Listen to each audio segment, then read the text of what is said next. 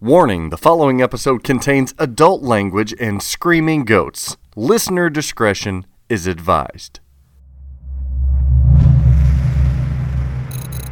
The Pinball Network is online. Launching The Pinball Show. Pinball is a game of skill. For some, it's a passion and a lifestyle. It's time for The Pinball Show. It's pinball with personality. Hey everybody, how in the hell have you been? This is the Pinball Show, episode 48. And I'm here with a very special guest. My special co-host today is one of my best buddies. Hopefully. Would you consider us best buddies? One of them? Would you yes. Flame me? Sure. If that's what you need to make you feel better. If that's what you need to make you feel better, I'll be your best friend. Jesus. Except you have so many best friends, I'm starting to feel insulted by that comment. I've got a lot of besties. No, we are best friends. We talk a lot, and I'm happy to have you in my life. Oh, that sounded so sincere. Okay, it's one of my best buddies, depending on the day that you ask him. He is beloved. He's kind of a pinball sweetheart, to be honest with you. A lot of people know him. I don't know if everybody's met him. You might have seen him in a show or whatnot. He's an enthusiast, a collector, a hobbyist. I think he's a competitive base pinball player. He hosts a lot of stuff up in the Delaware area, which, quite frankly, nothing else goes on up there anyway. So, ladies and gentlemen, this is the sexy, the beautiful, the wonderful, the hasn't cut his hair in a couple weeks, Joe Fox. Hey, Zach. How are you, buddy? I'm doing well. I'm doing very Good. Well. What are you up to today? You know, just hanging around waiting for you to get on the line so we can record this show and have your ratings tank. Oh, it's been tough, man. It's been a tough week. Busy week. Well, you've got a lot going on with the Pinball Industry Awards premiering this week. Oh, thank you for that. I'm sure you've got a lot of time put into that, like I know you do with anything that you're getting involved in. Things are looking and sounding really good. I can't wait to share it with everybody else. Yeah, I'm excited. Only 2 more days from when everyone's listening to this podcast. You're going to watch it? Absolutely. Got my alarm set on my phone. Going to take a nap that day so I can stay up late since it's 9 o'clock on my end. Oh, watch out, old man. Hey, you're in your 30s. What do you mean?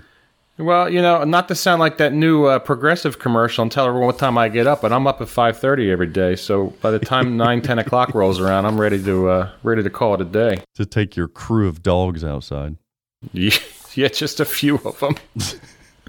Hey, I just want to give you one disclaimer here, and for everyone else to know, any opinions that I give in this recording here don't actually count until May of 2021 when I've hit the 5-year mark of being in this hobby, since that apparently is a prerequisite to give any opinion on anything in the pinball industry. You're very witty. I like that. Nicely done. Nicely done. I thought you've been in longer than that. It feels like it, but no, Memorial Day of 2016 is Memorial Day weekend is when I got my first delivery of a pinball machine from Todd Tuckey at TNT. Oh, and that's cool. It just was a slippery slope from there. Did he deliver it, or anybody deliver it from there, or what? No, or just shipped it? I can't remember going that far back, but I believe that it was maybe Steven. Oh, Steven. Yep. And his nephew was not Kurt, although Kurt's been here plenty of times. Kurtie Frank's Birdie. Been here multiple times. Frank. I was doing some editing for the Pinball Industry Awards, and I was reviewing some of his most recent work. That's Todd Tuckey over at TNT Amusements. Go share, like, subscribe to his YouTube channel at TNT Amusements. But the guy still got it. Oh yeah, absolutely. He's still very funny. Putting more out since COVID started. Yeah, he's very funny. He gets humor. I like how his production is hokey and he goes with it. I just he made me chuckle. I love some Todd Tuckey. Yeah, I still watch him. I can't believe he's continued to go and they just keep getting better. I went with a dry spurt for a while with him just being busy, but I've gone back, so that's very cool. Hey, you know what happened this week that I'm really excited about? What's that? You and I just purchased new pinball machines of the same title. No. We couldn't have. We did. And they're a JJP game. Well, I haven't gotten mine yet. Well, mine's in the back of the truck still. Oh, well, then we're still the same. So we both were talking and decided that There was a game that we both have had before, at least in our homes, and that we kind of missed it. Yeah. And I think coming off the heels of Guns N' Roses coming out, that we both decided to go ahead and buy a Wonka CE. Oh, yeah. Yep. Why did we go CE again? Because it's the only one you can get. It's the only one left. And it is the prettiest of the bunch. It is. To be honest. I've actually owned the CE where I think you only had the LE, correct? Correct. I'll be completely honest. I bought my CE in the beginning of 2020, right before COVID. And then COVID hit, and it looked like the world was going to come to an end, and we were all going to be trading rocks as currency. Yeah. So I kind of panicked and said, this is a big number game sitting here, and maybe let me sell this off before the bottom drops out of the pinball market. Little did I know, a year later, where everything is literally skyrocketing. $800 games are selling for $2,000, and it just keeps going up. So. I'm still looking forward to it. I would like to sit that next to a GNR CE and have that as a nice little duo for my JJP collection. So that'd be a lot of fun. Well, we both should be able to accomplish that very soon, I would think. Oh, I know, JoJo. What's your nickname? Did anybody call you JoJo? No, my son is Joe Jr. and my grandkids call him Uncle JoJo. Uncle JoJo. But no, nobody calls me JoJo but you. Okay. What about Joey? Joey would have been my family as I was growing up, but then when Junior was born, I kind of lost the Joey, and he picked it up. It feels so like a Philly, New Jersey kind of name, Joey. Yeah, it's not very original, I can tell you that. That's not like any of the new age names we're going with these days. Well, that's true. You've never heard of, hey, Joey, I'm just busting your balls over here. Come on, Joey. Yeah, there is a little bit of, Philadelphia. I was born in Philadelphia, so I had a little bit of that motif going, and we're close to New York, obviously. And there is Italian heritage in my family, but is there? No, just yeah, absolutely. Mm. I'm a mixed mutt of everything. Saucy. So mostly it's just Fox or Foxy or Joe. I still have that stupid ass song stuck in my head. Oh, so horrible. See, I'll just sing this episode. You don't have to. We don't have to worry about Dennis since I'll be singing. Yeah, but Dennis only gets aroused whenever I sing. So. I'm not sure I'd put it in that same category. But if he's wanting to have a big lift this week, I better start singing. Speaking of singing, Joe Fox, we have a code update in Led Zeppelin, among other news. Let's kick it over to our correspondents and see what they've drummed up so that we have something to talk about. It's time for TPN Industry News. Hi, this is Ken Rudberg with your Jersey Jack update. Jersey Jack recently posted a lineup of new Guns N' Roses pinball machines that are even more exclusive than the collector's edition that's currently on the line. Only 7 of the Team Edition game are being produced, and these go to members of the band, including Duff, Dizzy, Melissa, Axel, and Slash. Each game features a badge at the top of the head that says, GNR Game Team Edition, and the name of the band member. These are, of course, collector's edition machines and are sure to be the rarest of them all. Pinball photography has recently become a niche among photographers, and Charles Acosta of Pinball Photos LLC recently highlighted his experience with Jersey Jack Pinball as helping him launch a photo revolution. He's worked with Jersey Jack to create vibrant and arresting photos for Pirates of the Caribbean and Guns N' Roses. He was quoted as saying, "Without the help of Jersey Jack Pinball, this never would have become a reality. This is a company that recognizes innovation and supports talent. My images are pieces of art that have now graced several publications such as Forbes, Kerrang, and Louder." You can see his work on pinballphotos.com with a beautiful array of Guns N' Roses playfield photos. For the Pinball Show, this has been Ken Rudberg. Hey, this is Kaz with an American Pinball update. Zofia Ryan has been hired as a new senior mechanical engineer. She has been involved in many games in the 90s for Williams and was awarded patents and mechs in games like Dracula, Doctor Who, and Zach's favorite, Popeye. The team at American Pinball is proud to have her leading the mechanical engineering team, and I'm excited to see what games she's going to be working on. And also, there's an additional code update that was released for Houdini. It's version 21.01.21. I hope everybody has a great week, has fun playing pinball. For the Pinball Show, this is Brian Cosner. I don't know where in the hell Craig Bobby went, but I got Stern News. Well, it must be, he's up there in Canada. He's probably snowed in. No, actually, he messaged me. He just bought a Jeep Wrangler. And he's been dealing with the Jeep Wrangler, probably modding it out and different things like that. Yeah, I just bought one in October, too. What is up with the Jeep Wrangler? I'm not a, I know people love them. I'm not a big Wrangler guy. I was a motorcycle guy, and that's become a little bit more unsafe around here, with, texting and driving and people, so I figured I'd rather live a couple more years and still kind of like a quasi-fun ride. You take the top off, and you're sort of like you're on a motorcycle, but not really. So that was my reason. You gonna take your top off for me? I got you on video here on Sky. It's off already, don't you? You can't tell. No, it's a awfully pale shirt I thought you were wearing. Yeah, there's just no sun. Yeah, a lot of nipple hair.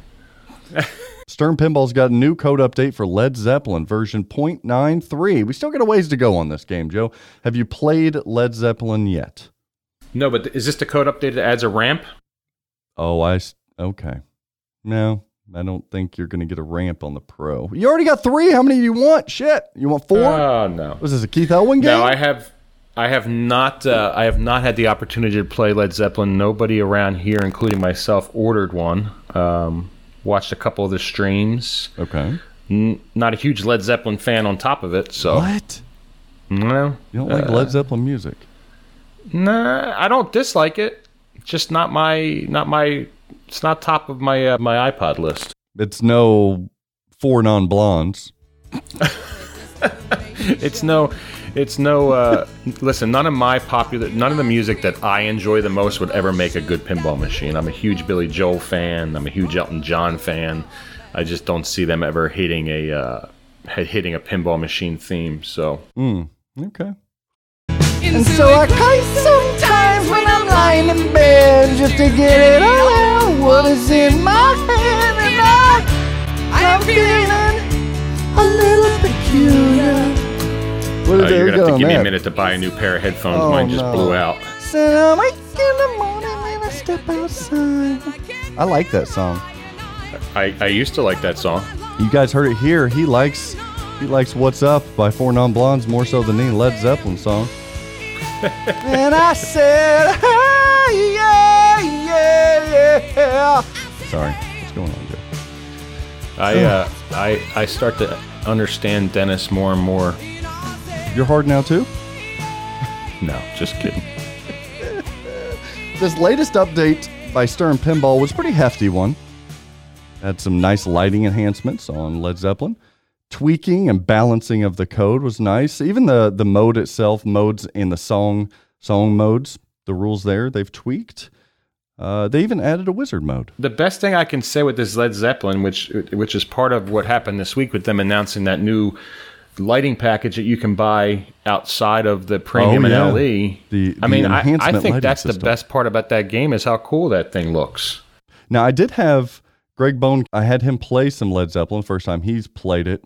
He came away mixed like many people, but he said one thing that he wasn't prepared for, even without this enhancement lighting, he said was it looks good. It's lit good. The colors are nice on it.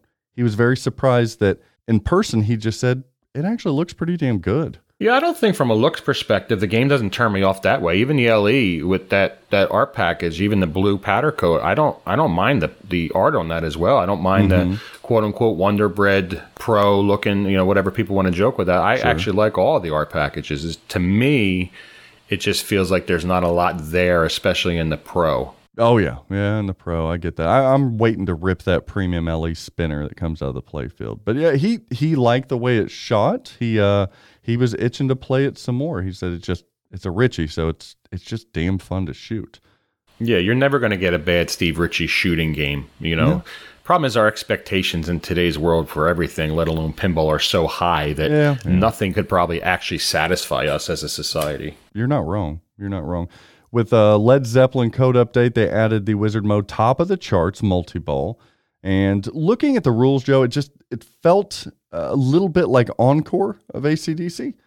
Okay. I don't have enough time yet reading this or enough time on AC/DC. It just felt encore-ish, where you're trying to complete the actual songs, and if you don't complete them when you get to encore, it will give you a chance to complete them before moving to the next part of that multi-ball, right? I think Encore did that a hair. Similar. I wouldn't know. I don't get to any wizard modes unless I take the glass off and use my finger. Stop. I know you're a good player. Good is a relative term, but thank you. Yeah. And they also added, because all Stern machines have to have challenge modes now, and spoil it for everybody, you get to go straight to that top of the charts multi-ball challenge mode. I guess at the yeah, but that's not ruining it, because that's not the actual wizard mode. They're little fun modes that, like, Dwight started with Ghostbusters, and then Keith did with Jurassic Park, and I actually enjoy them as a little fun challenge type of game, and it's not the true wizard mode, so you're not ruining anything, in my opinion. Yeah, partake. Nobody's forced to play it, so I'm okay with it. If people want to spoil it for themselves, that's fine. I like the foreplay a little bit myself, but I like to earn my pleasure, Joe. That's all. Hey, as you get older, you realize it's not that important. That's right. Just get in there and get out. Just getting in is the best part. Oh, and you're right. They did announce pricing and a timeline for the enhancement lighting system for your Led Zeppelin Pro trim level pinball machine. So what is your opinion on the pricing? Because I have mine. Well, it's coming out in March. Get your pre-order in now. Bye. And they're $449.99. My thought is, I always ask myself, is it worth it? And the answer is always no for toppers or any of this stuff. It's never worth it. It's never worth it. Value-wise. Nope. If I had a Pro, would I have it on my game? I'm not even sure it's 99%. It's 100%. I have to have it on my game. It changes the entire atmosphere based on the video that I've seen. And it changes the feel of that game and the experience. So you have to have, it's a have to have. It's like the UV reactive lighting system for Stranger Things. You cannot experience that game, in my opinion, to the same degree, and that's a significant difference, without that UV package. So same thing here. So $449, okay. But it gives you as much flash razzle-dazzle as a topper does, and it's cheaper than a topper, so makes sense. All right, so my opinion is, not that you're asking me, but I'm going to offer it anyway. My opinion is that I'm a big proponent of lighting in pinball machines. I think that all of them across the board. I like lights. Maybe it's my sensitive, beautiful eyes. Maybe it's baby blues. Who knows? To me, I'm a guy, and here's I'll be the flexer this week. I'm the guy who has his pin stadiums in almost every game that he owns. I think it's a good idea. Scott makes a great product. Mm-hmm. And if you look at the run-of-the-mill, meaning the original pin stadiums, they're $280 plus shipping. Yep. And they don't integrate into the game. They, they'll react with the flashers or whatever you have them hooked up to. But now you have a product that's going to be, number one, your art blades, which usually run $80 to begin with, and like a pin stadium will add lighting to the game and will be synchronized or coded into the game. Yes. I don't. If I compare it to what else is on the market, $450 is not that big of a swing. Sure, I still think you're going to get the same people arguing about this price. They're the same ones that argue about pin stadiums too, though. And they're the same ones that argue that pinballs shouldn't cost $1.50 from wherever they're buying them from. Yeah, so, absolutely. And their name is Bruce Nightingale, and he likes incandescent bulbs in his machines. There's those people. Yes, love you, Bruce. Still wrong about upper playfields. Nobody called that out. Bruce Nightingale comes on. I had a couple messages. Oh man, he really owns you. I'm like, y'all listen to something different than what I listened to. I was running circles around Brucey baby. Upper playfield. He was trying to say you have one way ears. That's why. Yeah, upper playfields. I think I nailed that. I'm not an upper playfield guy. No, but the definition is pretty objective, I would think. So that's Stern Pinball. Oh, that's right. The argument between what was an upper playfield. Yeah, he said Medusa had an upper. What? Medusa with an upper? No, Bruce, that's not an upper playfield. Upper playfield does not indicate top of playfield. It indicates upper playfield has to have some sort of incline that comes off of the main playfield that needs a ramp or a vuck to kick it up there or a habit trail or whatever you want to call it to get it to that. It goes up on the Z axis, not the X or Y. Z-axis goes up. Yep. And Grand Lizard has an upper play field. Flash Gordon has an upper play field. Black Knight has an upper play field. But where I get picky is I call it a split play field if you're not utilizing any space under that upper play field. It is then a split play field. Well, now you're just adding a third category just to be special. No, there's a considerable difference. Because you're still, if it's still the same surface area, the play field is the same, it cannot be an upper play field. Upper indicates an additional square footage or square inchage, if you will. So no. You see what I'm getting at? So Game of Thrones Premium and LE has an upper play field or no? That does, because it's taking up additional square inchage. And so then what? You're getting more space to play. Whereas some of your early split level games, they'll give you ramps like a Flash Gordon to get up there. But it's still the square inch area that a regular typical playfield would be, thus not making it an upper playfield. I think I'm right here. Okay. I'm pretty sure I'm right. Well, you know what the best part about pinball is, just like everything else? It's subjective.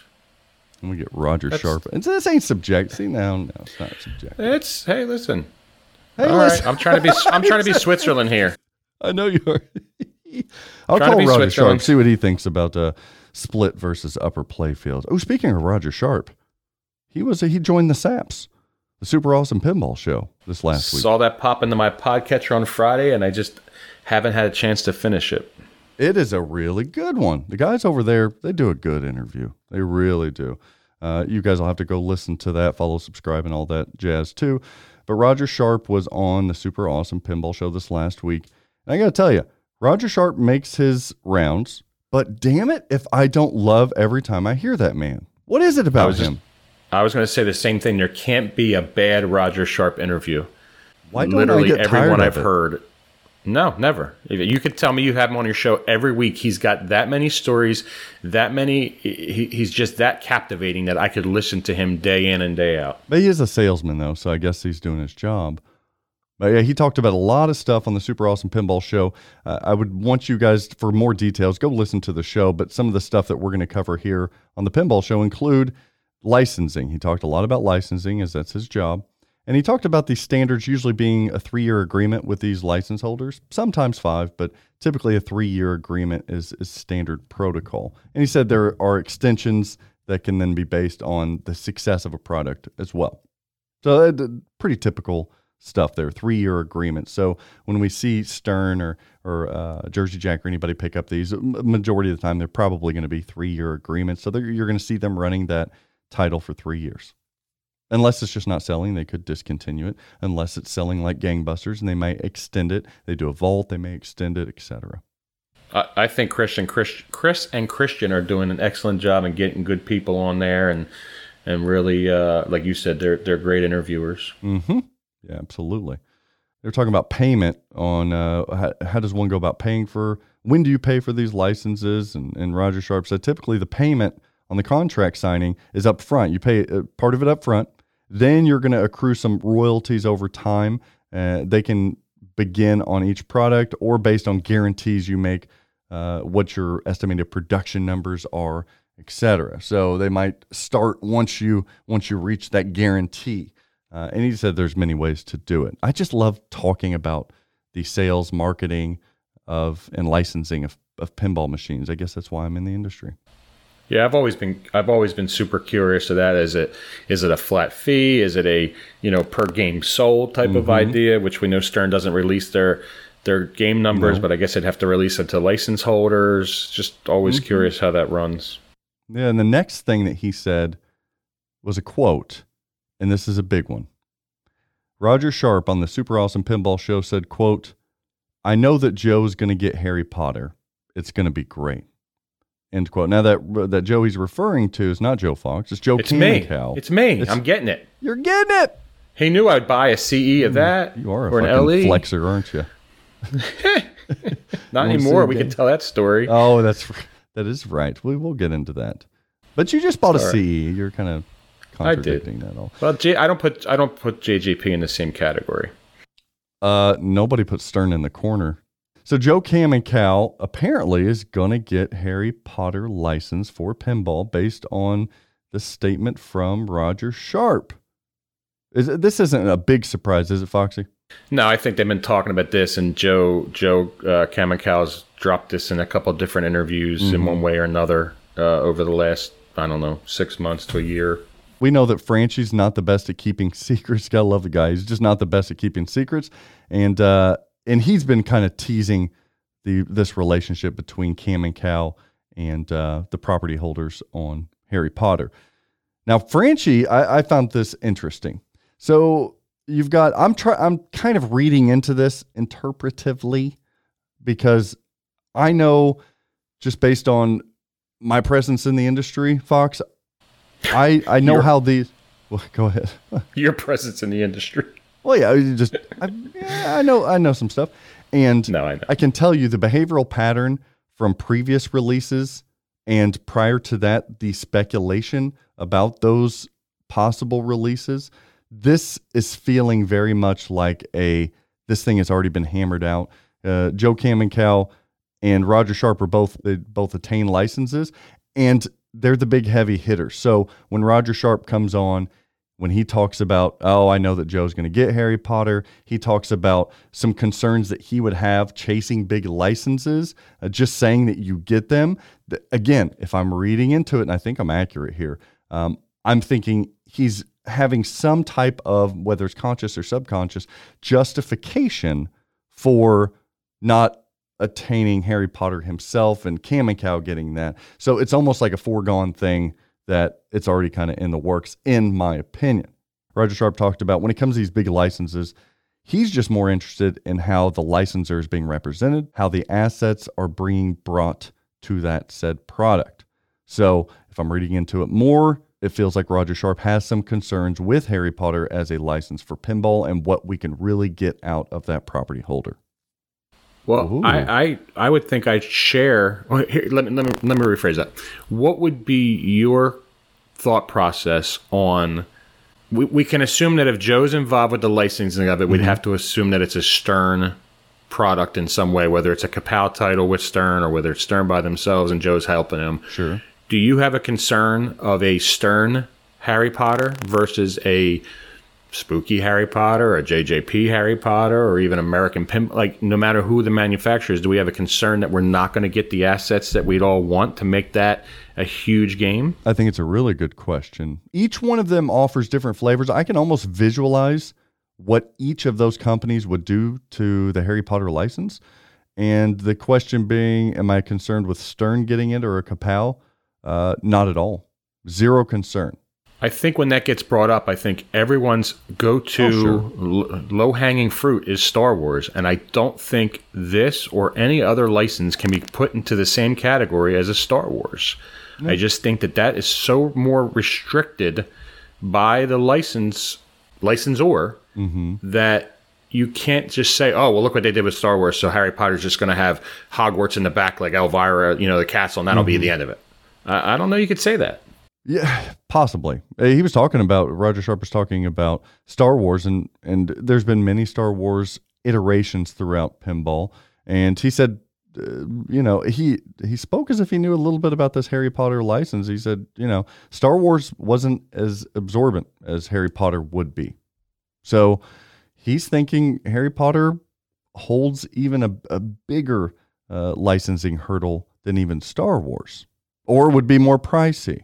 I could see either of those being the case. Yeah, Roger said that you can get people to pony up for a license. Like, people will come off their license for money. But are they going to dance? Are they really going to give you the assets that you want? That's his big concern here with not only Harry Potter, but some of these big licenses that people want.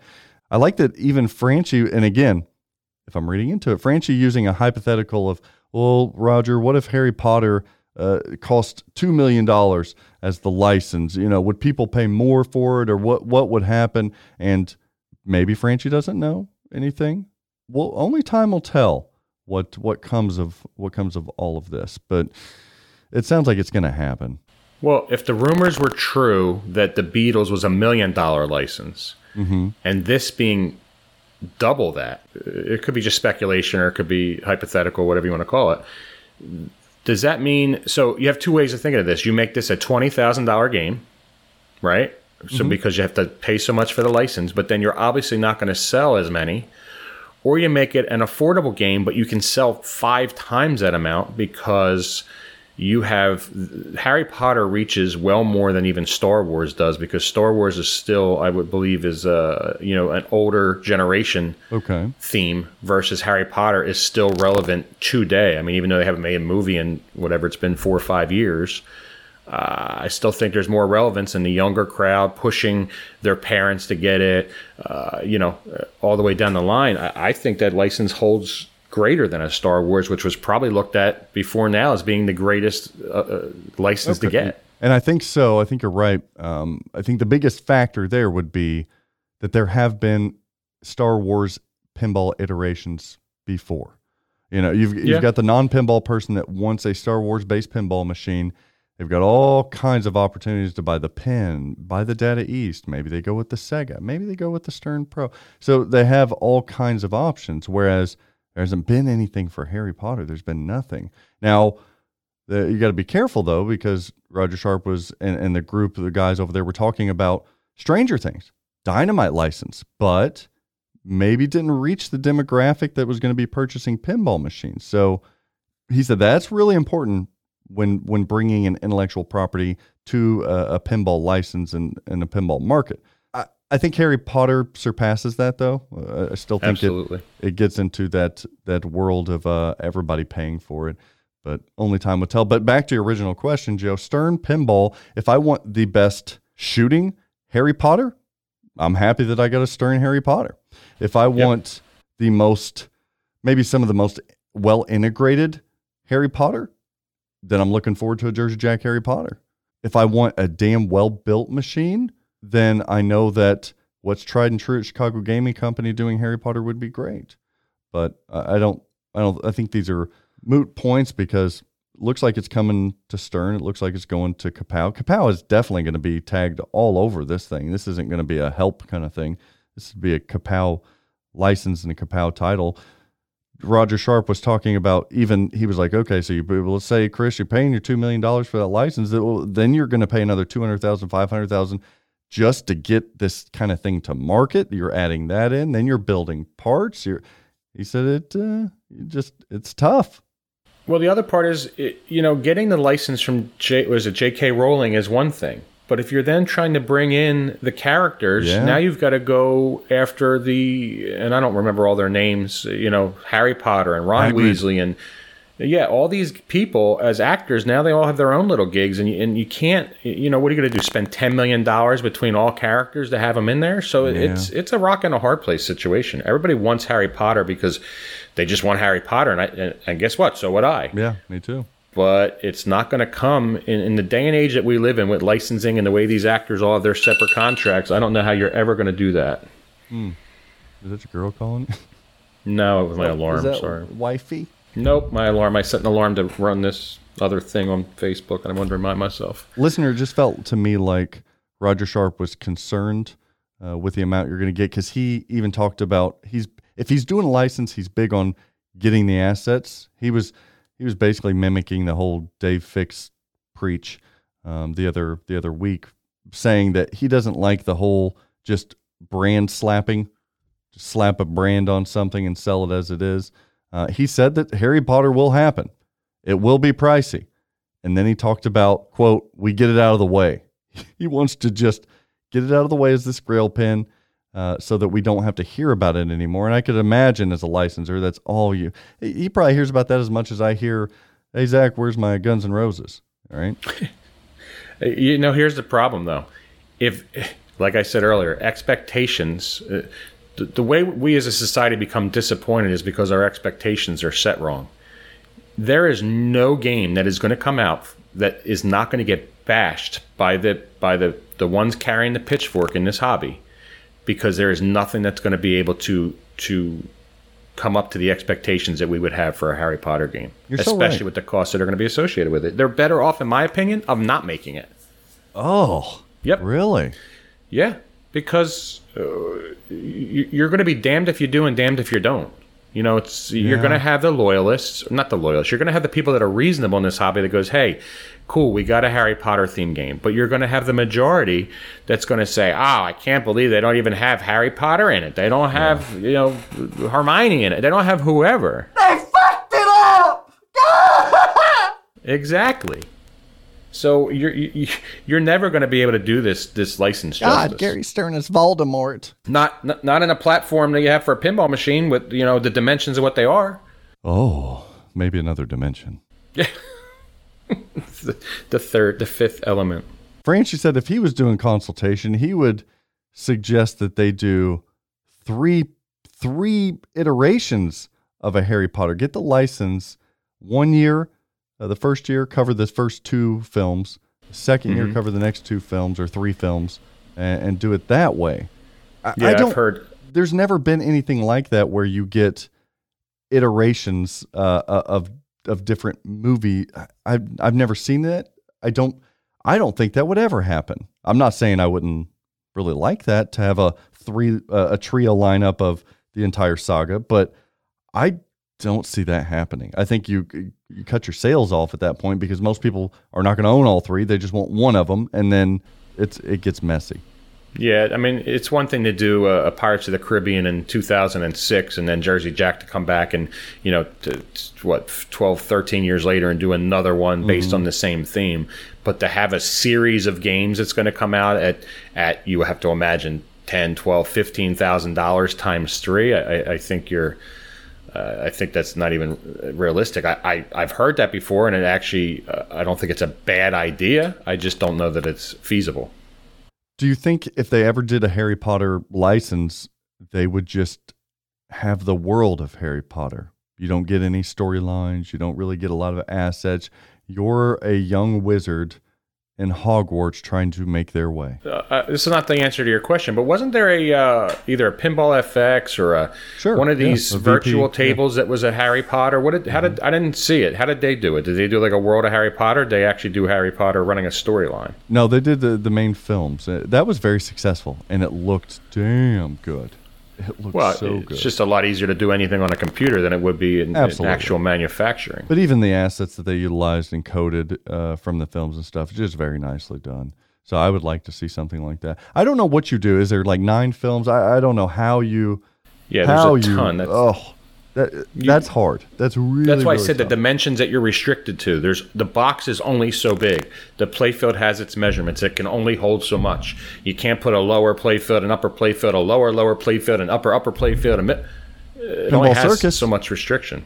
I think that if you have a Lyman Sheets coding something like this or a Keith Johnson, I think you can reach. I mean, look at The Hobbit. The Hobbit covered 31 modes. Now you can't tell me, Joe, that. Give yourself 25 to 30 different modes. Look at Guns N' Roses, 20 plus modes, then wizard modes. That you do something like that to cover all the main features of those 9 said films.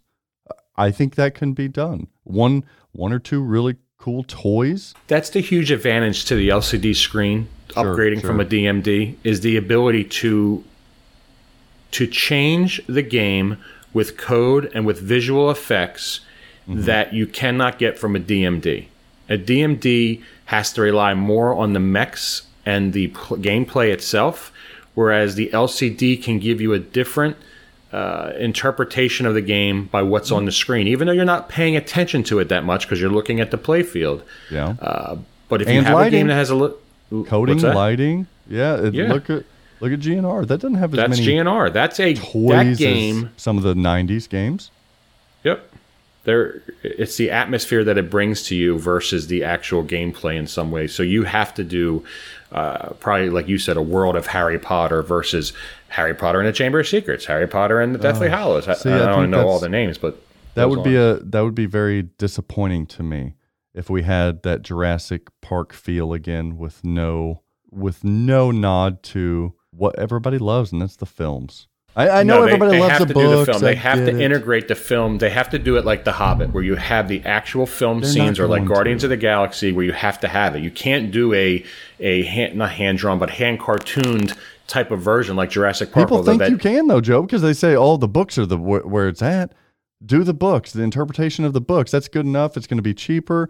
And to me, like, they're like, we don't want that stale crap like Guardians of the Galaxy. I on the other hand, say, yes, we do. I will take that. I will take that all day over a Jurassic Park. How many people saw the movies versus read the books? Yeah, especially when there's so many. It's so hard because so many people have read. It's like the Bible. People have you read the books? I don't read. Exactly. I don't read either. I haven't read the books, but I've saw every single movie. And saw most of them in the movie theaters. Sure. So, but you're a Danny Radcliffe fan. Is that his name? There you go, Harry Potter. Did you see his Naked Broadway thing too, right after Harry Potter? Weirdo. No, thanks. Yeah, there's a lot of references to you and naked men. I'm not sure how much more comfortable I'm going to be here. Joe Fox turned me on. What can I say? It's out there. It is what it is. So, yeah. So Roger Sharpe was talking about, let's get this out of the way, which again makes me think it's already not going to be great. Well, it's already a foregone conclusion that it's happening too. He just didn't get it. He's wanting to get through this. And then he said, quote, now we can all turn our attention to James Bond. And then they all giggled, but I assure you guys, just wait. Just wait. Was that a little drop in? Was that a oops, I'm sorry, but I'm not sorry? No, I think he was trying to say like, oh, that's Harry Potter's the grail now. Once we get through that, then everybody's going to want a James Bond. Once we get through that, but I think there's relevance to why he said James Bond. That's all I'm saying. Yeah, that's why I said oops, I'm sorry, not sorry. Oh, he talked about being disappointed about the fragmentation of pinball industry, about licensing, just creating this big barrier to entry for some of these companies. He said, look, now we've kind of cannibalized ourselves like the film industry did, and it's licensed property or bust. You can't really sell non-licensed property and expect to sell units, period, dot. And I completely agree, continue to agree with him. Last detail, and then we'll move on. Roger Sharpe dropped the bomb and said, look, Sigourney Weaver... for Alien, the Alien pin with Highway Pinball, she's totally available. He just didn't want her. I don't understand. Makes zero sense. He said they didn't even have any costs associated with her. Like, it wouldn't even have cost anything more. That is literally the most illogical thing I've ever heard in my life, let alone in this pinball industry. You're going to do a game where she's the only person people recognize with that movie. Yeah, have Wizard of Oz without Dorothy, idiots. Like, what the hell? Oh, but Dorothy was available. Well, why did you put her in? We didn't want to. What? Not much of a Garland fan. She's a little drama. little diva there. For the life of me, I don't understand that. And that's one of the biggest downsides to that licensed pin. No Sigourney Weaver. That's been the criticism since day one. And now you finally hear after all these years that she was completely available and it didn't cost any more. And you go, no, thanks. So for a recap on the Roger Sharpe stuff, go listen to the Super Awesome Pinball Show. They've poked fun and said that other people just report on their big exclusive news. And you know what, guys? You're right. Absolutely. Just interpret it better. That's all. We make your info entertaining. What's going on with American Pinball? Oh, Dave Fix. The lovable Dave Fix. Do-do-do, here comes Dave. He I'm not sure this mentality of certain people that want to come out and seem to come off as being super brash. Big-chested. When they don't have anything to, quote-unquote, back it up, or they haven't... done anything? Haven't done anything. Like... I get Dave. He wants to come off. He wants to be impressive. He wants people to know that he's serious and what they're doing here now. And I get that. But to me, he came off as pompous. And I've never met the guy. I'm sure he's an awesome dude. Yeah, he's nice. I just tell you, he came off in that interview acting like he was the Lyman Sheets or the Keith Elwin of he's the American Pinball. Mm-hmm. And to me, it just pushed me away. I mean, you have to realize you're taking a position to try to recover for a company that has pretty much 3 flops in a row. Ooh. I mean, I owned all 3 of them, and they were decent games, but they didn't have the longevity, and we definitely know that they didn't sell the numbers. Mm-hmm. And I think you're trying to attract people back, or you want to try to attract people back. Do you realize, hey, there's a new guy in town. We're going to do things better, do things smarter. But did it come off as pushing people away? I don't know. I think it pushed off more people than it brought in. Now, he did, to be fair, on the Super Awesome Pinball Show, they're passing along to their audience Dave Fix apologizing to the pinball media and podcasters out there. He wanted to express that. He said it came across as him speaking to a number of podcasters. He just meant one individual, and he referenced a male. So he's talking about Canada. Listen, we know who he's talking about, and I don't even know if that's fair for him. No, I don't get it either. I thought for first, I was like, well, I hope he's not talking about me. Every time a new game comes out, all you have is your opinion based on what you're seeing. When Stern puts out their little promo video, what else are you supposed to do? Just say no comment? He knows it's bullshit. He just doesn't like Canada. That's all. That's all that was. Fair enough. But what he said was not, the way he said it was not geared towards just one person, in my opinion. It was geared towards, he was chesty. He was being chesty at that time. He went with whatever was flowing. And was he flexing? Chest flexing, yeah. Chest flexing. Sure. Yeah, chest flexer. I bet he's got one of those shake weights. What do you want to bet under his bed? I got one of those. Please tell me you do. I do. Oh my! I don't know where it's at. It used to be in the office I'm sitting at right now. I don't know what my wife did with it, but I had one. Oh, man, Joe Fox. You should have never told me that. Thank you. You know what? I buy into all these crazes like everybody else. Please tell me you have two of them, like you're going skiing. Hey, I only have one of those, if you know what I mean. Sab said that Dave Fix does stand behind his criticisms that he had towards their products, though, and said that they've all those issues have been fixed. So, well, that part I liked. That part, to me, is you can be critical of your own product and realize you need changes, and that's what you're there for. And that you can be pompous about by saying that you need to make changes inside of your own industry. They haven't been fixed.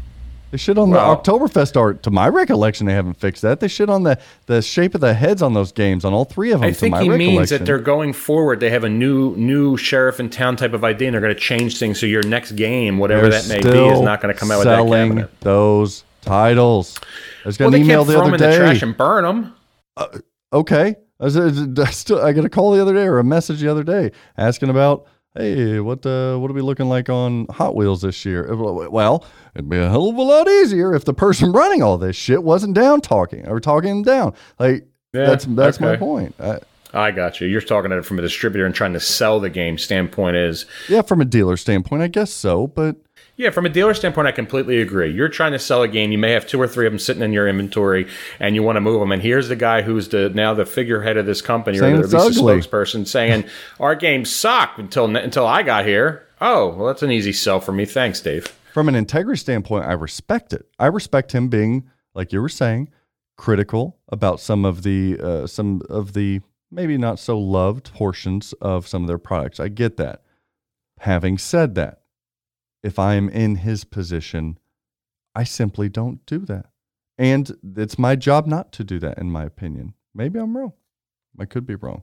No, it's a tough thing. You know, are you trying to, the people that are critical are you the ones actually spending the money, and who are you trying to satisfy? It's tough when you're in sales and you're trying to sell your product and you know there's been issues in the past. If I'm playing devil's advocate, if you're trying to satisfy your customers, what is the output, objectively speaking, on how to measure that?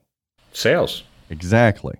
Does Stern Pinball talk about how shitty their artwork is on games, or how it doesn't work, or how they're having part? No. They're doing pretty good. But they have 90% market share.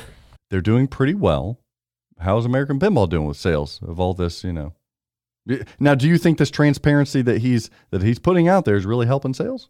Which is measured output now. That's my point. Nope.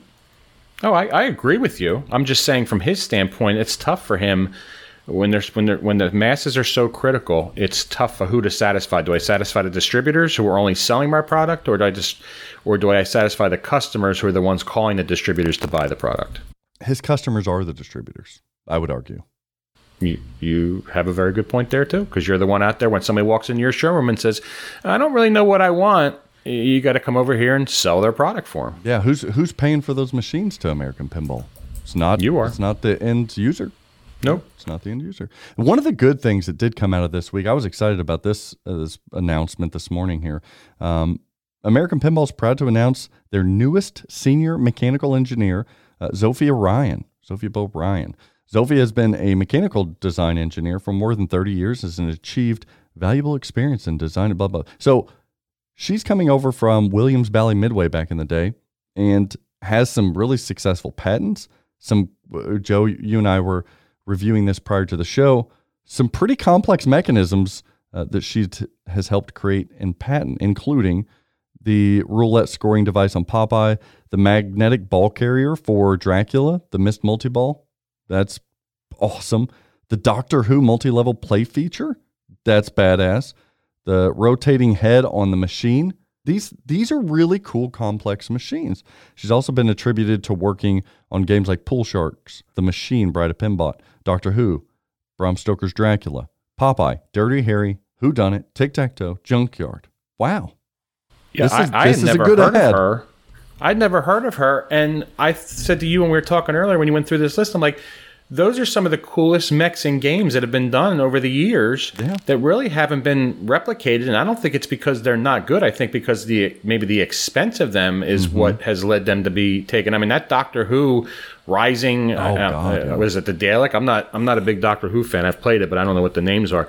That thing is cool. I mean, aside from getting your finger chopped off if you're not careful. Yeah, that is very complex, very cool. It seems like Zofia, she's not we'll create a basic mechanism here. You're going for the gold on all of this stuff. Even like people shit on Popeye. There's some pretty complex things in there. People talk about missed multi-ball. That's legendary. And that hadn't been done before. Using a magnet to travel a ball across the playfield? Yeah, the only thing I can think that comes close to that was the Kiss Premium LE, where the ball, you know, is dancing across the stage type of idea. Great effect, too. Yeah, absolutely, and it's great for that game. It makes complete sense, but I don't think we've seen another game where a magnet makes it dance across the play field. Certainly very cool. Who Done It was full of different little things, a slot machine and whatnot. Yep. So I think this is even Junkyard. Yeah, Junkyard's got a couple of different cool little things that hadn't been done then and haven't been done since type of idea. I think Zofia's going to bring some quirk and complexity to American Pinball, and you know what? That's nicely done. I'll give an applause to that one. Plus, absolutely, we all talk about diversifying pinball and getting more women and people of color into pinball. A plus here, and you know, just based on history and what we've been through in the past, maybe that's why we haven't heard from her as much. I'm not saying that to be the case, but it could be. She was a female. 90s, Bally Williams. Who knows? We know that pinball's had a history. So congratulations. Yeah, I think it's a big upgrade for them on that side of it as well. Mm-hmm. And that's one of the things I had. I did talk to Joe Balser this week. Called me. I love Joe. Joe did want to. I'll put this in there. I think he'd be okay with me saying it.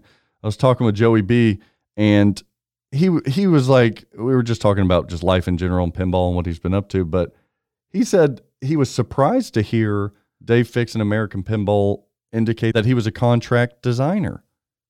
How about that, Joe? Yeah, it's surprising to me. I mean, I kind of thought they were just he was like, well, it's not that there's bad blood. You know, maybe I do some contract work with them in the future, but he said, I don't have a contract with them. So he was like, and I felt bad for the guy. He's like, now other manufacturers probably think I'm locked in with these. That's just not the case. And I'm like, oh, that's a good point. Definitely very conflicting stories from both sides. That's for sure. Yeah. So he's like, no, I don't have a contract with them. You know, they're going in a direction that's different than what I was going in with them. And he's open for opportunities elsewhere. So I thought, well, shit, good for you, Balser. I would love to see Balser. Yeah, I think Balser could do design work. Of course, he's proven that over the decades of work, but I could see Joey B doing consultation, doing operations management. I could see him doing, helping some of these design teams, like almost like a George Gomez, like mentor to some of these younger designers or younger engineers or younger, just manufacturing. I can see him walking that line, Fox, with all the knowledge and experience he has, saying, hey guys, this is going to be an issue here, like setting up production lines. I think that would be a good spot for him. Yeah, I definitely, I think Joe Balser how do I want to put this? I want to say he gets a bad rap because I think his designs have been some of the most interesting. And talk about a guy that can go from, 180 degrees on his designs. He could do something like, Baywatch and then come around and do something like Wizard of... I mean, they're just, They seem to be so much different than the last. He is a designer of variety. Absolutely. Guys have their signatures and they stated those signatures, but... Definitely not in this standpoint. And he reminds me of like a Dennis Nordman. Some variety there with Nordman too. Yeah, absolutely. I don't think it's a stretch that they went with Nordman now. But I was just talking to Joe and stress free right now, so he's loving life. But I'd like to see Joe end up somewhere. He'll be chomping at the bit before we know it. Mm-hmm.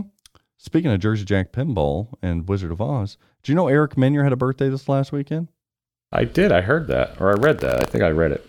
The young guy's probably like fucking 25 or something. Who knows? He's a baby. Well, just like you. I'm just a widow baby. My widow Eric. Maybe I get Eric clone too. Put in my other shirt pocket. So, little Dennis and a little Eric? Yes, you designed me a widow pirates game. Yeah, a little Guns N' Roses. Good job. Hey, no offense to Dennis, but if there's a fight that breaks out, I'll put my money on Eric. The Miniers are kind of tough. Yeah. They're a tough breed over there. Absolutely. Yeah, and he went on the Loser Kid Pinball podcast. Go listen to that podcast for an interview with Eric Menier. That was a lot of fun as well. He talked about JJP in that interview, said that they had 70 employees, and he felt a responsibility at times in design and making sure he represents the IP to the best of his ability, so much so that it keeps people employed too. He wants to be able to sell games, so he's really going for what that enthusiast is looking for in their pinball machine in 2021 or 2020. Some odd, 2021, 2022, 2023. 70 employees. Is that a lot of people? Yeah. Listen, I went to the original Jersey Jack factory many, many times. Mm-hmm. And yeah, it was it was like an hour away from you in Jersey? Yeah, well, it was an hour away from my office. I'm in Delaware, but I work in Jersey. Sure. And I was an hour away from there. I would go and pick up my games there when I would order anything. And I don't believe that there was ever that many people working there at that time. No, yeah. I've heard that as well. Now they're still hiring as well. They need to increase production. I think they know that, but I'd like to see that. I'd like to see them because they have all the capabilities and the product offerings to do more of a two big run system. Two lines. I think they're getting there. I think that we Joe, how long are we going to hear that? I don't know. Would you rather them not make any games at all? Is that better for you? No soup for you. Where's my fucking GNR CE? Where's mine? Yes, forget yours. I get mine. God, who the hell did you go through? But happy 10-year anniversary, Jersey Jack Pinball. Did you see these CEs that the band members get? Those GNR? Yeah, that was pretty cool, isn't it? Oh, I didn't. All nice. I saw was the top part of it, though. Was the game any different, or is it just the plate is different? No. Yeah, I think it's just an exclusive plate. Maybe they haven't signed their own machines. I don't know. I didn't. Maybe they're signing the playfields on their own games. I don't know. I think it's pretty much. I was talking to Ken. I think it's the same. They just get that one of. They just get that different badge. Plate. Man, I actually saw. I helped a friend of mine. He got his, and I helped him get it down his basement and unbox it. And man, I saw your LE at your house, and that was beautiful as it is. And this Sparkle playfields that they're doing on these things are just. Is that pretty cool? It doesn't picture well. You can't. It doesn't picture well. No. And I think it's because obviously, listen, no game really photos well. Even when they do these high def, releases or whatever they call these things, I still think they're missing the boat on stuff until you see something in person and you see those rad cows shine, really, and you see that playfield sparkle. It definitely is something to play the devil's advocate here. Is it really worth that much more money? It's $3,000. That's a lot of money. Okay, so let's go through this, right? So you got the Sparkle Playfield. Okay, I'll give you an extra $500 for that. Okay, you've got a mirrored backglass, which I know you're a huge fan of mirrored backglass. Now that is a small little bitty backglass. It's not much of a focal point as is other games. So I'll give you an extra $750 for that. We're at $1,250. Okay, so $1,250. You're going to get the band member signature on that card, which for what it's worth, I mean, you're not just talking about $1,350. How much? $100. $100 for Slash. And I just don't Duff give a shit about Axel. Autographs. I could care less. Well, listen, no, do you care more about Duff and Slash and Axel, or Gary Stern signing a certificate and the designer signing a playfield? Pretty equivalent to me. I think it's much more, but that's okay. Yeah. Then you have the laser cut armor. Forget the color because they're both powder coated on the LA versus C, but now it's laser cut. I'm going to give you $500 for that, so we're at 12, 17, 1850, 1950. Okay, 19. Forget that signature. 1950. Okay. Then you have the rad cows. That's a big one. The rad cows, and not only they're different than the normal rad cows, which are just a shiny, sheer kind of plastic material. It's a chrome. These are now. They called them what they call metallic. They called them mirrored rad cows. Mirrored. That's what they called them. But in the pictures, it looks more like they're not mirrored. Here's what I put them equivalent to. Yeah. The construction workers, when they wear their yellow vests and they have the silver strips that go through them so that they're reflective when they're on the road at night. That's what I would put them. That's what I would call them. It feels more like that shiny embossment, a glossy look. Yeah, I'll give you 500? No, I'll give you more than that. I'll give you 750. Those sell for 750, I bet. Rad cows. All right, so now you're at 2650 if my math is good. No, 2700. Yep, you got RGB exterior lighting. I'll give you another 250 for that. And then you've got the topper. Yep, with the sound bar. And the sound bar. We're over 3,000. Regardless of the issues I ran into with the first group. You give me a physical ball lock now as well. With the Tacoma lock in the bottom of the playfield. Mm-hmm. Yep. You give me a skull accessory shooter rod, which I'm not a huge fan of it. Really knows his games. It's more. I do. I know my games. Yeah, we're well over $3,000. You're well over $3,000 in my opinion. Yep. Yeah. From the upgrades. Now, the next question would be... Oh, you get that in the LE. Now you get the LE and shaker motor. You get the LE. Yeah. So the question is, though, for each person, what do you value them at? Not for what they actually cost, because you can go sell a game and I mod my games out and I powder coat everything, but it doesn't have the dollar for dollar trade off to each person. It's like kind of like the autographs with me. I don't value them that high, but they're probably more than $100 getting them all to sign one piece of something. Yeah, and guess what? If you take that out, we were still at that number anyway without the autographs. Yeah. Yep. That's why I preach with the Stern LE. Same thing. Like it does add up if you like that stuff. Yeah, I think there's a huge... And guess what? It showed, right? Because within an hour, 2 hours, whatever you want to call it, they were gone, all 500 of them, between distributors and them. Yep, looking forward to it. I'm also looking forward to this Thursday. Mark your calendar now. The Pinball Industry Awards, presented by the Pinball Network. Sponsored by... Isn't it Wednesday? Pinball and Trophy Depot. No, it's Thursday.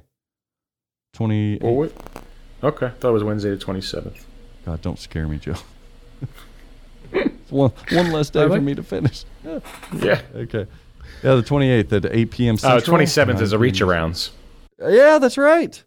But so we got the Pinball Industry Awards. The event is coming up. We got a teaser promo probably this week as well. We'll showcase the host, maybe the trophy. Damn it, trophy is nice. I don't know which looks better, the host or the trophy. Whew, it's hard to say. The host is a trophy, depending on who you ask. Oh, yeah. Not me. Oh, no, I'm not speaking for myself. No, absolutely not. I can be your trophy piece. Sit me on your mantle. Multimorphic's in the news. Did you hear they have a game called Heist? Why? Well, they did. Nobody's talking about it, but they released finally some art to go on the slingshots and midway playfield on the side quarter panel things there that all the other this just in, so does Led Zeppelin now have art on its slingshots? Yeah, but Multimorphic never had that, so... I'm kidding, because either does Led Zeppelin. Oh! I was going to go there, too. Nicely done. Thank you. It. So if you want slingshot art and mid-playfield plastic arts for your Heist or Lexi, it's only $40 a kit. It looks better. I can tell you that much. Listen, this is a beaten horse, obviously, right? Yeah. And I've actually never played a multimorphic game. I've seen them at shows, and the line was always long. I didn't feel like stopping, in my opinion. Do you do multimorphic, or do you do one of these virtual pins? Neither of them are pinball, I would say. But would you choose a virtual pin where you're getting half the cost with 900 games, or do you do multimorphic at 10,000 plus, and then every time you got to add a game, it's another $2,500? Unequivocally, 100%, I go multimorphic there, especially after the week I've had with virtual pinball. What week is that? Foxy. Oh, Dr. Phil, yes. It's me. Fan favorite of pinball show, Dr. Phil. Dr. Phil, what do we owe this great honor to you to be here this week? Listen, lots of sons of bitches out there in this industry. Boneheads. Look, I didn't fall off the turnip truck, right? Right? You hear me?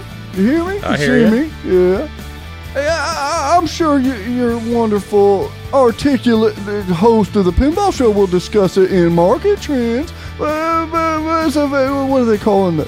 They call it foreshadowing. I'll give you some foreshadowing. Screw you, virtual pinball, with your false advertisement bullshit. Dennis and Zach, my boys. Thank you, Dr. Phil. I don't know what he's talking about. I have no idea what he's talking about. I guess there's only one way to find out. Joe Fox, you ready for everyone's favorite pinball podcast segment? Oh, we're doing Dr. Phil again? Well, no, it's not that. It's just a little thing I like to call. Oh, wrong thing. Pinball market trends. All right. See how they did that? I thought you told me if I came on, you were going to skip that this week. No, we got to have the little pinball market trends. Well, I do actually enjoy this segment. I know Dennis doesn't. I actually feel that there is some validity towards your research in this topic. Oh, really? Because I do watch some of the stuff that you're referring to, and I go back and look myself. I do believe. So you're saying the man knows his shit. Well, let's just say yes. Yes. Creaky door over there. Turning up this week is Kiss Ellie. Yeah, did you see this? Shit Bally. Oh my God. Man. It almost a deal of a what the fuck, but it's selling. I sent it to you as a deal of what the fuck, except, right, it sold. $14,500 Kiss Ellie with topper. Of course, the topper we've seen recently sell for $2,000. You can still take that off. You're still up above the $10,000 threshold for a Kiss Stern. Oh, unbelievable. Wow. Not a terrible game. Talk about a market appreciation there. Yeah, I wish I'd held on to mine if I'd have known that. Why? And riddle me this, listener and Joe Fox. Why the sudden love for Kiss Pinball? Here's my guess. My guess is you're not going to have anyone part with the topper. Correct. Ding. Therefore, you got to buy the whole package, and the topper plays a huge, huge play into this. Oh, wow. Topperfluence? Is that what I'm hearing? You may have some responsibility in this matter. No, I'm not talking about. I'm talking about the topper itself having. Oh, the topper itself. I think people are paying. Influencing the desire of the pin. It doesn't make a ton of sense because it only could be because people won't part with the topper. And if you want the topper, but then what do? You're going to eat a 11.5 Kiss LE? No. Well, you're going to sell your premium that maybe you have, or you're going to sell your own LE and take a loss in order to have the one with the topper? Like, I can't figure out anything else why it would be that way. I don't understand it either, but, the numbers don't lie. We only report the facts here at the pinball. Two of them. Oh, one is pending. And one is for sale in North Carolina, both for $14,500. And who knows if they got that, but I guarantee they got at least 12. You're not listing something for $14,500 and taking 6. If I told you listeners out there 4 years ago that Kiss LE that nobody wants is selling in 2021 for over $12,000, $13,000, you would say, damn, did Lyman get on the code?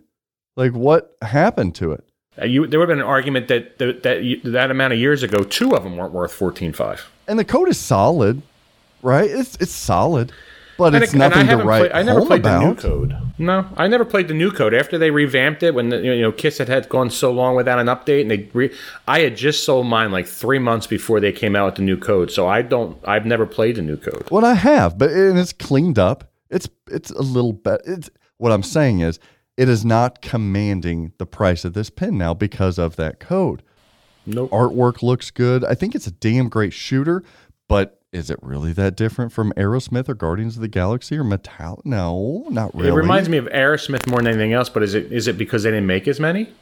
Possibly. And now the exclusivity, because Aerosmiths are all over the place. Yeah, well, they you actually, got a DMD no, where Aerosmith and Guardians you can in LCD. That doesn't make sense. Kiss is not really a band that's made this comeback that everybody's like, holy shit, it's Queen. I love Queen now, right? No, it's not that. No. What the hell is it? We're gonna have to find the buyers and ask them what it is. I think some of it's exclusivity. They didn't have, probably. You don't see them all the time. You don't see them around as much. And damned me, but I think a lot of it is that topper. People want this. This is stupid and crazy and true. People want that game in their collection because they like topper-enabled games, and that's one of the best toppers out there. It is one of the best toppers out there. I mean, it's very simple, and it was a $400 topper when it came out, but it brings, it's probably one of the most theme-matching toppers, if that makes sense. Yes. It's a spectacle, and we know the people that pay too much for shit like this are us, hobbyists and collectors, and we will overpay for something if it doesn't even have to play, as long as it looks good and it's fitting for our collection. Absolutely. That's why. That's why it's trending up, and that's why it's going for so much. A little foreshadowing, I've been telling you guys. Trending up this week is Stranger Things, Ellie. Stranger Things, Ellie. You took a hit on one of those, didn't you, Joe? I had one. I got rid of it. Couldn't. Although I told you already, I have the desire to take one back. Not necessarily an LE, but at least a premium with the code updates and different things. And maybe I didn't give it a fair shake, but premium's still kind of holding steady in the sixes, upper sixes, lower sevens there. So I'm not really trending that up. I'm talking about a Stranger Things LE. Ladies and gentlemen, if you want to get a Stranger Things game and you find an LE that pops up, I'm just telling you right now, this is my crystal silver ball foreshadowing here as I'm waving my hands across it. Stranger Grab Things it LE. Now before they're 14.5. You're gonna. And before the topper comes out. Yeah. Where is the topper? Where is the Stranger Things topper? Instead of where's the code, everybody says, where's the topper? Yeah, forget the code. Where's the topper? Yeah, we need topper. I don't know where the topper is. I'm hoping that we'll see it in March. That's my guess. Hoping March, maybe February. Hell, who knows? But I guess COVID had a lot of effect on all this stuff. I mean, it's not just as simple as manufacturing where you couldn't keep up, but I guess production on certain things and design and all that. Everything's been affected, and still kind of has its lingering effects, right? It's sad, Joe, when Flipping Out Pinball, our interested list for certain rumored toppers are longer than future title releases. I'm not joking. I'm sure. I'm not joking. Also trending up this week is the mustache himself, Roger Sharpe. Silky. He's been trending up since 1976. And he continues to. If he continues to entertain me to the degree that he is, I'll continue trending him up.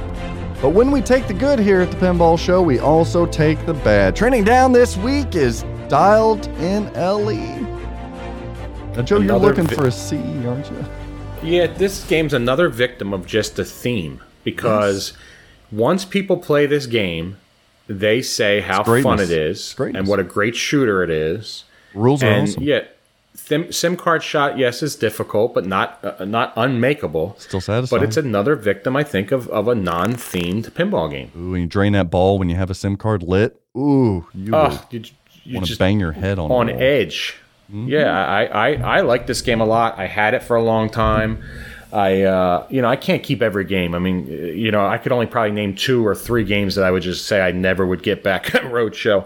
But Dialed In is not one of them for sure. And yeah, I put an ad out recently looking for a CE just to kind of match up with the Wonka and the Guns N' Roses and that one. But I did get one message who, wanted what I thought was a little bit too high for that title with that that little bit of upgrade. They wanted 11 for it?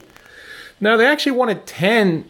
Or no, they don't even have a conversation unless we're talking at minimum of 10. And to me, I was just like, nah, it's not that important, LE. Just, I'll go get a new LE still in the box from people at 9. Yeah, yeah. So, absolutely. And since I can't get the jacket anymore, and I can't have lunch with Jack and Pat anymore, you know, there's no real upgrade. I mean, that was their first dance with CEs and bringing something extra to the table. And you know, I think those coupons have expired at this point. You know, having lunch with those guys, and which would have been a great experience. But yeah, I can't cash in on that. So the CE is just maybe just because it's a little different. You don't know if it was going to be a great experience. I mean, Pat Lawler could have been a messy, sloppy eater or something. Yeah, but you know what? At least you could say you had. At least you could say, you know, he dropped a meatball on your lap or something. That's true. What if he like ate ketchup out of the packet straight? Like he could be a weird fucking eater that just disgusts you. What if he like takes the condiments that are in the packets and like puts them in his pocket to take home so he can push them into his ketchup bottle in the refrigerator? And, you know, I want Pat Lawler to be the soup eater that eats it like a cat eats a bowl of milk. Just to see him do it, and you're like, yeah. Like Pat, that's a stew. Like what are you doing? Can't take you anywhere. So yeah, unfortunately, turning down is dialed in because you can pick up an LE now, mid to low sevens. Like I saw a standard. Sevens. I don't know if it was on Pinside or Facebook. It was on Pinside. Was it $6,000 for a standard? Yep. $6,000. Standards have dropped to my market estimation is $5,800 to $6,200 for a standard. No, what was this deal with the standard? The standard had, or the LE had ramp lights where the standard didn't. The armor was stainless steel versus blue. Yeah, stainless steel, you get a little bit of different artwork. You also get that that die cut thing in the back, I believe, is different. The die cut thing. The lit. It's not lit back there. Oh, okay. That the plexi cutout in the back. Thank you. Yeah, that plexi cutout. Okay. So there's a couple things there. $5,800 to $6,200 for a standard. Dialed in is sinking fast. Hold on. Also sinking fast this week is the pinball show. Trending down this week is the pinball. Wait, huh? Hold it. That can't be right. No, it's right. That's because you had me on here. I told you. It's not going to work out for you. Ladies and gentlemen, I'm just being clever here. It is true that the pinball show is trending down, but it's not the pinball show that everybody is accustomed to. No. It's not one of the top pinball podcasts of all time featuring Dennis Kreisel and myself, Zach Minnie. No, it's not the tried and true. How many pinball shows can there be? There only can be one pinball show. Thank you. Preach. Thank you. There was an entity that came out this last week with a nice shit promo video announcing... Wait, did you say a nice shit promo video? Yeah, sorry. Oxymoron. Nah, it just fell out of my mouth. A nice promo. I'll be nice here. And it's called The Pinball Show. Features two hosts on YouTube. It's complete bullshit. Pinball Show. You know who does this? This isn't just some idiot asshat either. It's Zen Studios, creators of fake pimp or virtual pinball. Like, here's the deal. Here's my bite. Here's the deal. If you're going to call something the pinball show, make sure that it's better than what's already out there. Call the pinball show. And I'm putting my money down in Vegas right now. My guarantee to you, listener, is that the Zen Studio version of the pinball show, which is rifling mine, will not hold a candle to what we are doing over here. It's going to be laughable. It's going to be cute. Well, what is it? Is it a YouTube show? It's a YouTube show, but it's a false advertisement, listener. It's not the pinball show. They're not covering pinball. They're covering virtual pinball. Lisa, if you're going to steal the name, at least change it up a little bit. Like if we could do straight down the right out lane. Straight down the programmed drain. No, it's good. Guys, Zen Studios, if you're listening out there, I'm flattered. And if you guys need any other gold ideas, like I've said before, reach out to me first. I'd be happy to help. But stealing the name, the pinball show, when you're not covering pinball, what am I going to have the fucking toaster show and talk about pinball? Like, what are we coming to here, people? You call it the virtual pinball show because that's an accurate representation of what you're covering. Or hell, call it the fake pinball show. Have a little tongue in cheek there. That's what I'd go with. But calling it the pinball show is no bueno. No, I'm not salty. I'm not bitter about it at all. Not at all. Not at all. Hey, Zen Studios, wait till you hear from his lawyer. Yeah, no shit. No, I've already looked into trademarking and trademarking the process for the pinball show for ourselves. I will say that. But you're in Hungary. It doesn't qualify. Doesn't matter anyway. Yeah. Yeah. People from out of the country in certain countries can do whatever the hell they want. Like, oh, licensed property? Sure, we'll print it for you. You don't give a shit. Yep. So, no, it's not going to matter. You can't touch them. Hey, I like the battle. I like the competition. You bring it, fake pinball show. Let's see what you got. We'll see who's going to keep the crown for the actual title of the pinball show. Bet it's going to be me and Denton. I don't think it's much of a competition. Also trending down this week, this is more of a fun one, a cuddly one. Can you trim down something and still be fun and cuddly? Sure. I thought Absolutely. The cutest flattery this last week, listening to the Super Awesome Pinball Show. Aw, sweet, sweet Franchi over there. He's precious. He attempted, Joe Fox, to do a deals of the what the fuck. He called it something different, but that was what it was. Hell was so similar and akin to what I've been doing that he even used the deals of the what the fuck example of the Guns N' Roses that I used last week. Imitation is the best form of flattery, I think.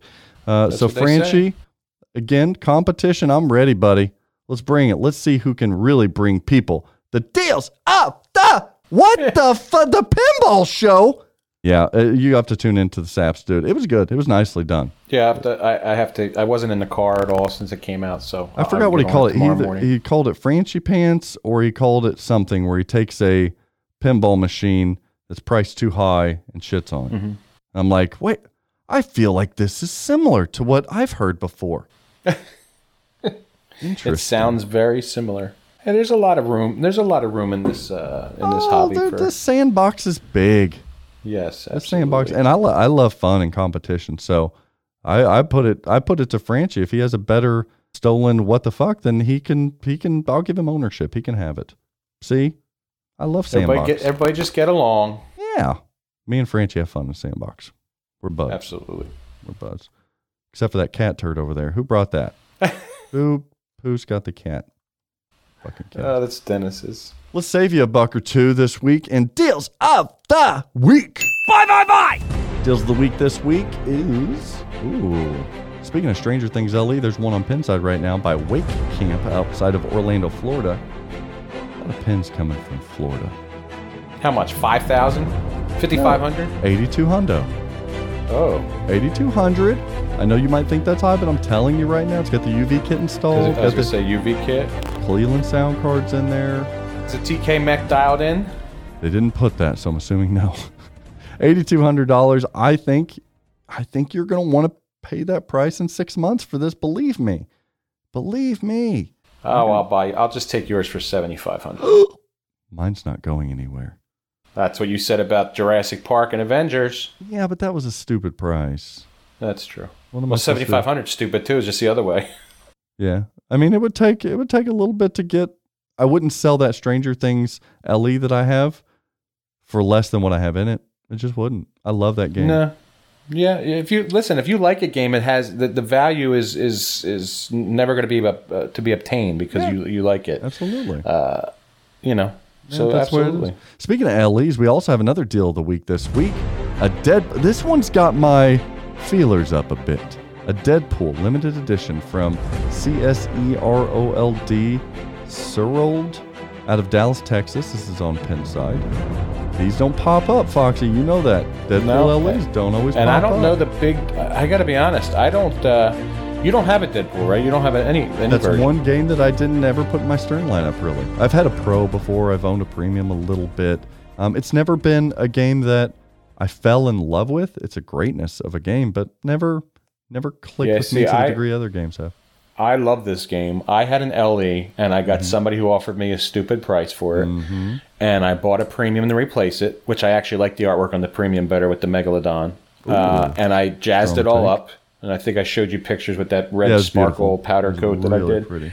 So the game itself plays the same, but yeah, there's been a big run on Deadpool LEs over the last 3-4 months where they started going up where new in-box prices were premium, getting more. Same way. Can't get a Premium. Yeah. Haven't ran them in a long time. The LE is I've gotten multiple messages of people asking me if I want to part with my Deadpool LE, and the answer has been no. And I'm sure one day it'll be yes. But yeah, this was a great, what was it, $81 or $8,200? $8,200, and it's got the aftermarket. It doesn't have the good topper on it, but it's got a topper on it. This week's proper deals of the Franchi Pants. All right, so this week's Franchi Pantsies or something, I don't know what they called it. It's a Teenage Mutant Ninja Turtles, the Data East version. Let's take a look here, listener. We're on Pennside right now, and we're looking up by Traverse City, Michigan. And we've got by the name of Wham! Pooh! Whammy! WAM is selling a Teenage Mutant Ninja Turtles Data East version, $2,000 game. Let's see here. LED display, full LEDs, green outer cab lighting, new speaker up. Who's putting this much time into this shit game? Original pizza, ramps are clear. Revently shopped, flippers rebuilt, cold solders. Is that recently? Yeah, recently shopped, flippers rebuilt, cold solders, fused clips have been gone through. Game plays awesome, plays amazing. Rebuilt the shooter to original. I don't know what that means. Rebuilt shooter to original. Yeah, I don't know what that means either. But I don't know the game. I've literally never played one, and I've actually never even seen one. And when I'm looking at this example does look. It looks okay.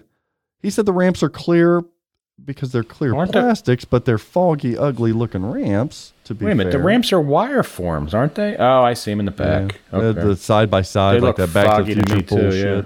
Yeah, they don't look, I wouldn't say exceptional. The pop bumper caps look foggy. Yeah. There's nothing. Like it's yeah, it's okay. Look at the head. Head's got chips out of it. Chip on the top, yeah, the whole top on the side left. And I can guarantee that's a mirrored back glass, and I can guarantee you that son of a bitch is not great. I've not seen one that is great. Yeah, the close-up pics you see the lines and all the what? No. Yeah, the ramps are cracked around the See, that's why having enthusiasts look like that. He's got mixed LEDs. He's got some of the flat ones. He's got some domes on them in the skill shot ramps. This is what us enthusiasts will look, or us collectors will look at a lot of times. You've got a dingy old decal for the turtle.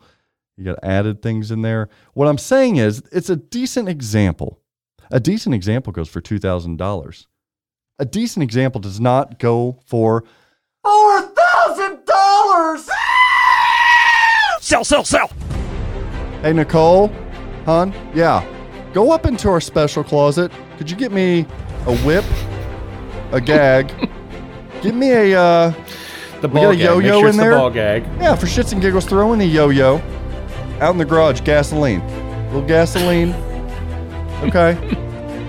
And that jar of spit that I've been saving. Yeah, thanks. 4,000. Wham. Wham is the name of this person. That's the way you're going to feel if you go pick up this damn thing. Anything remotely near $4,000. Yeah, I don't. That one I now you've taken me to your side. Right? Yeah. $4,000. If that's not a Franchi Pants, I don't know what is. Even Franchi would agree with me. Come on, Franchi, Cover this one next week. This is crazy. And ladies and gentlemen, that was your often imitated, never duplicated pinball motherfucking market trends. Trademark, biatch.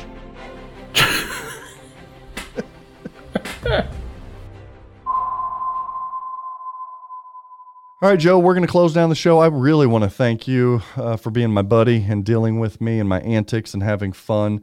We're like-minded in a lot of ways, but you keep me in check as well on certain things. So thanks for being around. Thanks for being just a genuine sweetheart to me and my family. And I cannot wait to come up to Delaware and to hang out with you once the world goes back to normal. I don't know what we're going to do because there's nothing going on up there, I've been told. There is literally nothing going on here. Yeah, but all I got to do is sprint for a minute and a half, and I hit a Jersey or something, right? Yeah, Jersey or PA or Vermont. You name it. No, Vermont's not close. It's not get close? I don't know my geography. Fuck. I thought I was just going to say, get a map. I thought Delaware was the Dingleberry of Vermont or something. Fuck, I don't know. Nah, Rhode Island, maybe? No. Nope. Mounties? Would you come back on again, Joe Fox? It's always a pleasure. Yeah, man. I'm always willing to come on and give my pointless pieces of knowledge, but I can't come back on again until May of 2021. Remember? Military, it's still going to get you veteran status before we get there. I'm getting close too. Joe Fox, when I wake in the morning and I step outside, I take a deep breath and I just get really fucking high. I want to know how people can reach you. Can they find you on Facebook? I'm on Facebook. I'm on Pinside. I'm, you know, I'm around. You can find me. All the names are the same. Joe Fox, very Joseph mysterious. Fox. Don't message my dad. He'll be confused. Have you ever, oh God. Joe Fox, do you ever scream from the top of your lungs, what's going on? I don't actually. No, I can't say I do, but maybe tomorrow I'll start and you might be able to hear me. I mean, we're 13 hours apart, but call me together in our hearts. I'd love to discuss that. You can always reach out to me or Dennis at the Pinball Network at gmail.com or straight down the middle, a video series with Greg Bone and I. Email there is sdtmpinball@gmail.com.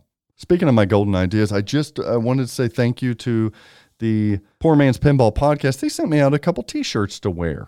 One of them is my favorite. It's got the Franchi artwork on it and the slogan I helped them create, the sloppiest show on the internet on the bottom. It's a pretty purple t-shirt, so thanks, fellas. You are the king of pinball t-shirts. No matter, people think you might do it just on air, but you literally wear those pinball t-shirts no matter where you're at. Thank you. I do, but absolutely, there's one requisite for it. It's got to be soft. Okay, we'll go with that. Can't be scratchy. If my nips get harmed, it'll never be wore again. I'll never. So no wool t-shirts for you, huh? I can pull off some wool because it's sexy, but I want like a wool sweater. An enlarged you mean like sweater. Wool like Bernie Sanders mittens wool, or... I can get down with that. You know what? My nips are more prone to a starchy cotton than they are a wool. Believe it or not. I've got picky nips. Picky nips. Oh, if you're ready to buy a brand new sexy-ass pinball machine, you can reach out to the one place that you'll start calling family. It's Flipping Out Pinball. If you want to talk to somebody that's sane, call Nicole, my beautiful and wonderful and intelligent wife. If you want to talk to me about pinball, God help you. But if you're looking for a machine showcase this week is the Teenage Mutant Ninja Turtles Premiums. Still got a couple left on those. And we got I think we have one pro until the next run. But Led Zeppelin Pro available now. Premiums are coming, I believe, first week of February. So get your order in for one of those. Avengers Premiums coming in February as well. Batman 66 Premium. But guys, I still have one. I don't know what people are waiting on. Those things are going to be gone. Alien pre-orders, get yours in. Hot Wheels, we can get you one of those, as well as a beautiful red Willy Wonka collector's edition like the Foxy and I. Medieval Madness accessories, those remake toppers and displays, those should have been trending up this week. We've sold a lot of those this week for some reason. I don't know what the deal is. That topper is awesome. King of Pain, baby. I know it doesn't move. It doesn't. It's just the sheer detail in that topper and the light show that it puts off. That sculpt is great. It really is. Those games really set themselves apart. They do. And what's filling up quick right now, Joe Fox? I'll tell you. That pre-interested list for the next unannounced CGCLE, that's going to fill up. That's going to fill up. So all of you guys that even maybe do the number matching, please reach out to me. Give me a heads up on that if you're going to want in line for that. Or even if you don't and you just want an LE likely, regardless of what they produce. Need to message me. And if you're looking for some armor to really customize your game, go with the beautiful stock armor from Stern Pinball. Right now we have in stock the Avengers armor, the TMNT armor, and the Jurassic Park armor. How do you still have Jurassic Park armor? Right? Like, why didn't everyone buy those up? I know. It's crazy. I don't get it. Because that's one. They're actually the better ones. The ones that are laser cut are the best ones because it just had that little bit of paper on the back to give it color you can take off and then have them powder coated and then put it right back on. The Pinball Network TPN last week, we did have a cool top 10 TPN streamer clip. Definitely check that out. That was a lot of fun. Thanks to We Love Pinball for putting those together. And this week, TPN's got a lot going on. We've got the Pinball Industry Awards this Thursday at youtube.com. I think it's going to be /the Pinball Network, but be on the lookout for the promo to explain where to go on that. That's going to be a lot of fun. It's going to be a little quirky, and next year's going to be just huge. But prior to that, the reach arounds are on Final Round Wednesday. Pinball Podcast Wednesday, the 27th. Got to tune in for that. Silver Ball Chronicles, I was just updated that we're going to be hearing a Silver Ball Chronicles episode very soon. Those are greatly done, greatly researched. Now as we're looking almost a year into TPN, Joe, people can bitch and moan and whine all they want, but the group of us over here at TPN have really, in my opinion, brought a lot of different variety and fun to pinball over the last year. So there's a ton of variety, and I don't think you will find a bigger group of people that work to getting this stuff out there for everybody. Mm-hmm. You may not like it. It may not always be your cup of tea, each one of them, but you got to give them props for putting themselves out there, taking their time to stream games, do podcasts, and do the research and all those different things. Joe Fox watches a lot of HGTV. He's just not a big fan of the Property Brothers. Doesn't mean he doesn't watch HGTV anymore. He still loves the Fixer Upper. Oh, sure you do. You're a Bob Vila fan, old school man. Actually, yeah, This Old House. This Old House. Well, we're going to work on, for the 8th week in a row, fucking crown molding. It's tricky, but we can teach you. Try not to fall asleep. For Joe Fox, I am the original pinball show host, Zach Minnie. And always practice safe pinball and Sigourney Weaver up. Sigourney up. I don't know why they didn't get that. And always practice safe pinball and get your own goddamn gold ideas and names. Fuck! Up. So long, everybody. Where's that fucking goat?